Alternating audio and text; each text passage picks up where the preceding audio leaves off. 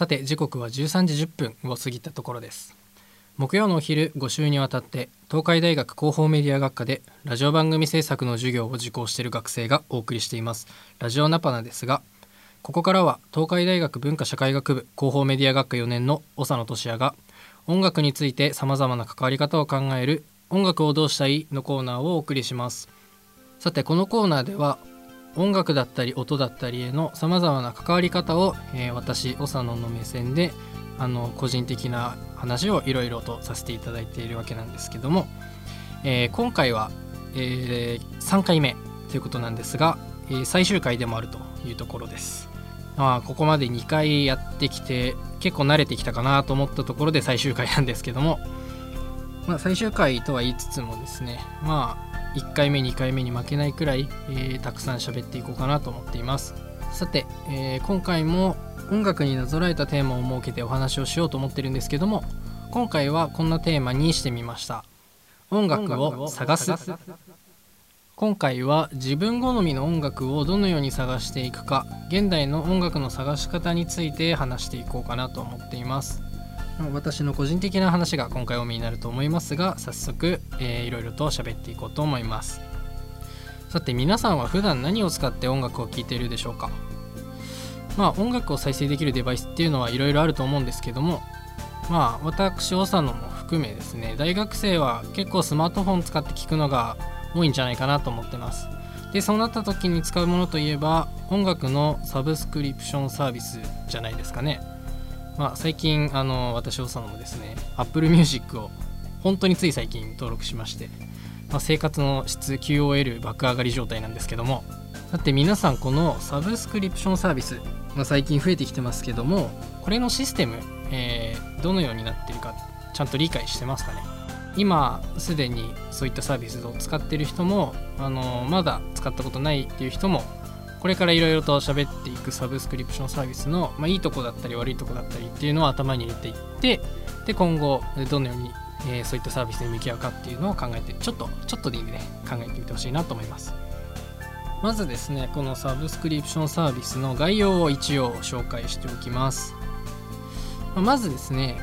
音楽の配信サービスっていうものの歴史をちょっとたどろうと思うんですけどももともと配信サービスっていうのはだいたい2000年に入ってからって言われてるんですけども最初はですね音楽ダウンロード配信という形でスタートしました。ダウンロード配信と言ってるようにまずあの音楽が配信されているストアから楽曲をまあ曲単位だったりとかもしくはアルバム単位とかで購入してで購入するとそのデータをえー、デバイス上に保存できる。で保存した曲を聴くっていうサービスですね。でこのサービスがまあ今全くないかっていうとそうではなくて現在もあるんですけどもまあサブスクリプション型って言われてるまあ、えー、定額制の音楽配信が結構市場拡大してきていてでこっちのダウンロード配信っていうのがちょっと人気が薄れてきてるっていう状態ですね。でお聞きの皆さんはですね着歌とかっていう言葉をご存知ですかね。まあ、高機能携帯電話いわゆるフィーチャーフォンとか言われてたあのガラケーがちょっと進んだ時代スマホとガラケーの間ぐらいのタイミングのガラケーにおいて提供されてたものなんですけども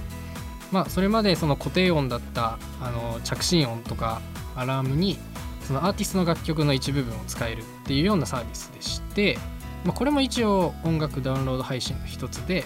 今から10年ちょっと前ぐらいにすごく人気のコンテンツだったんですよね。着歌なんかに関しては、まあ、私、長野もですね、まあ、ギリギリ知ってるかなっていうぐらいの世代なんですけども、まあ、親が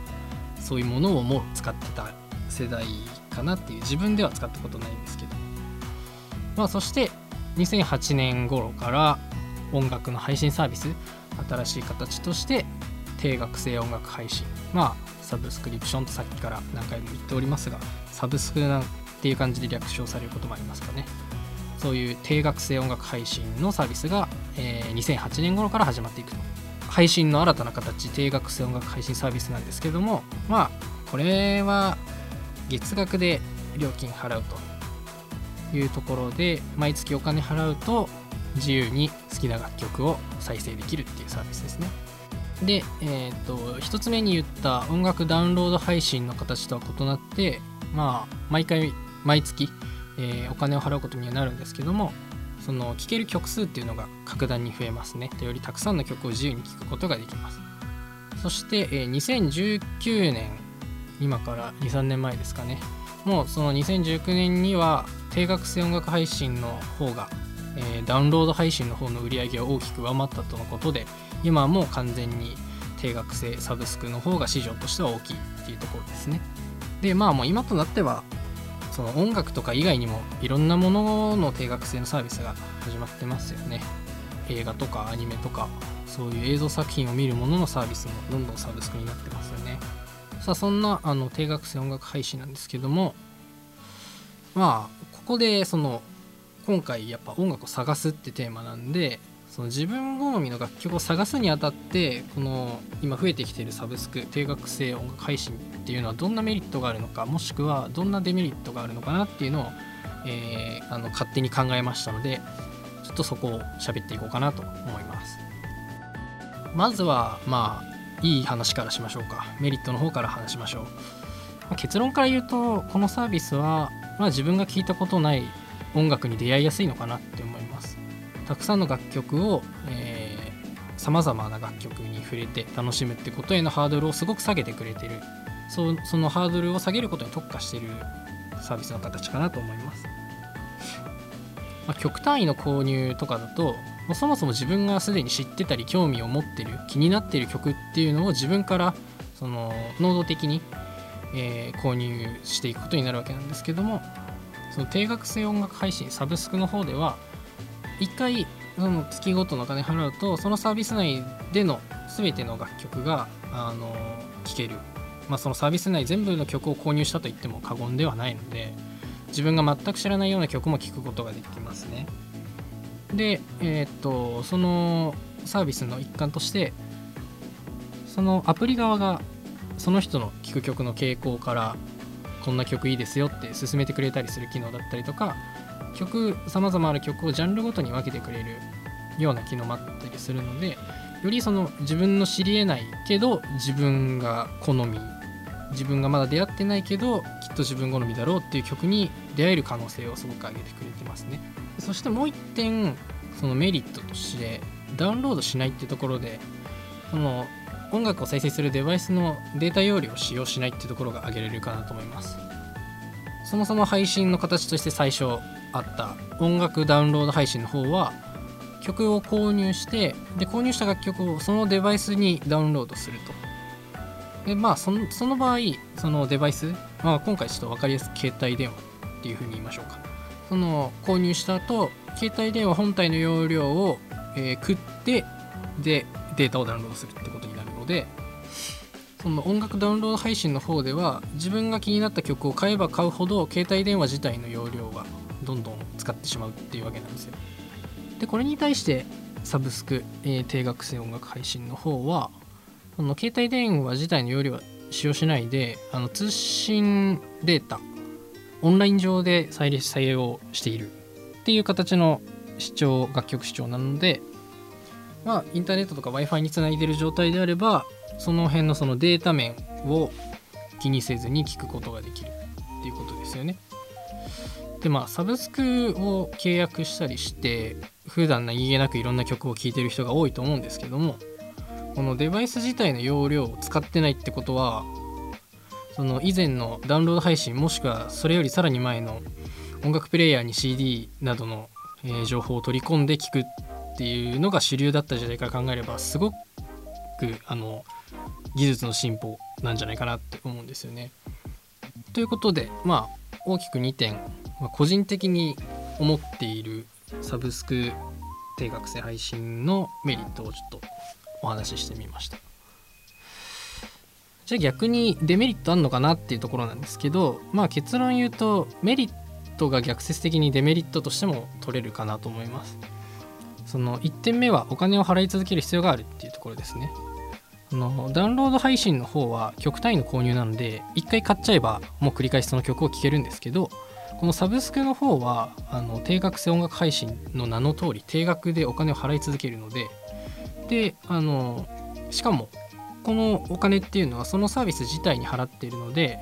自分が全く聴かない曲自体にもお金を払ってるに等しいっていう感じなんですよ。まあこれだけ言うと損してるように聞こえますけどまあ別に月何万とか払ってるわけじゃないんで別に苦ではないかなとは思うんですけど。そしてもう一点デメリット。としてはその例えば出先とかでネット接続ない場合スマホのデータ通信のあのパケットを使っちゃうっていうところですね。でさっきメリットのところで紹介したようにオンライン上で再生してるんで w i f i とかのその接続をしてない場合スマホのデータ通信を使用してしまうと。でまあスマホのデータ通信とか使いすぎちゃうと低速化とかになっちゃいますよね。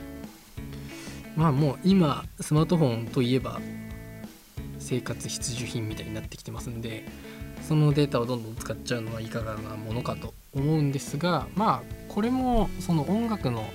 再生に使うデータがそもそもすごくビビたるものなのでガンガン聞いてもまあ大したことないデータ量なんですけどね。そしてデメリットの3つ目はこれはシンプルになんとかなんないかなと思ってるとこなんですけどそのアーティストさんによってはこのサブスクを解禁してなくてそのアーティストの楽曲が一切聴けないっていう場合があるってことですね。まあ本当にいろんな楽曲を聴くことができるこのサービスなんですけども、まあ、この世の全ての曲が聴けるってわけじゃなくて、まあ、有名なアーティストの中にもこのサービスを解禁してないサブスクを解禁してない人たちがいてでまあ CD とかそういった媒体でしか曲をリリースしない人もまあいるわけですよ。でそうなった場合あの自分が好きなアーティストが仮にそのサブスクを解禁してなかった場合はかなりデメリットになっちゃうかなって思うんですよね。まあメジャーアーティストでサブスクを解禁してないっていう人は今今時もあんまりいないんじゃないかなと思うんですけどまあデメリットとしてはこの3つぐらいかなと思ってるんですけど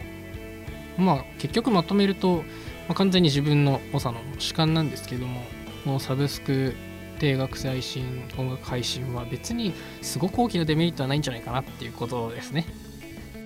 さて、えー、この時間は東海大学4年の、えー、長野俊也が音楽や音へのさまざまな関わり方についてお話ししている「音楽をどうしたい」をお送りしています。今回あのこのコーナー最終回でしてで音楽を探すっていうテーマであの現代で主流になりつつある定額制音楽配信、まあ、いわゆるサブスクについていろいろとお話しさせていただいています。さてここで私はその後思うもう一つ音楽を聴ける方法についてお話ししようかなと思います、まあ、それは何かっていうとズバリ今皆さんが聴いてくれているラジオですね。まあ、ラジオを聴き流すっていうことで普段は聴かないジャンルの音楽を知ることができるんじゃないかなと思うんですね。でまあラジオって聴くまでのハードルすごく低いものなのでとても気軽に音楽に触れる機会をつけれるんじゃないかなと思ってまして。最近はスマートフォンとかでも、まあ、ラジコとかそういうアプリ使うとすごくあのラジオを聴きやすくなっているのでまあこれも気軽って言ってる理由ですね、まあ、ラジオってもともと音をすごく効果的に使ってるメディアなので音楽っていうものとの相性はすごくいいと思うんですよね。さて、えー、今回、えー、東海大学広報メディア学科でラジオ番組制作の授業を受講している学生による期間限定のラジオラジオナパなんですがこの時間は広報メディア学4年の長野俊也が音楽や音へのさまざまな関わり方についてお話をする「音楽をどうしたい」をお送りしています。今回はですね音楽を探すっていうことについて、まあ、現代で音楽を聴く際の主流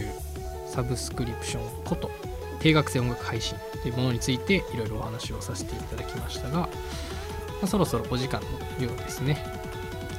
で3週にわたってお送りしてきたんですがこのコーナー本日で終了となります。まあ、なかなか普段ラジオパーソナリティなんてしないんですけども、お聞きの皆さん私長野のしゃべりはどんなもんでしたでしょうかね。ま、一応あの初回でお伝えした通り学科で番組の MC をしていた経験はあったのでそれを生かしてるつもりではいるんですけどねどうだったですかね。さてこのラジオナパナは木曜のお昼に放送していますがポッドキャストや Spotify、YouTube などでアーカイブをお聞きいただけます、えー、その際ですね、えー、ラジオは英語でナパナはローマ字で検索をしてみてください。私のコーナー終わってしまうんですけどねこのラジオナパナ自体はまだ続きますのでぜひ来週もラジオナパナをお聴きください。さて、えー、この時間のお相手は東海大学4年の長野がお送りいたしました。皆様良い週末をお過ごしください。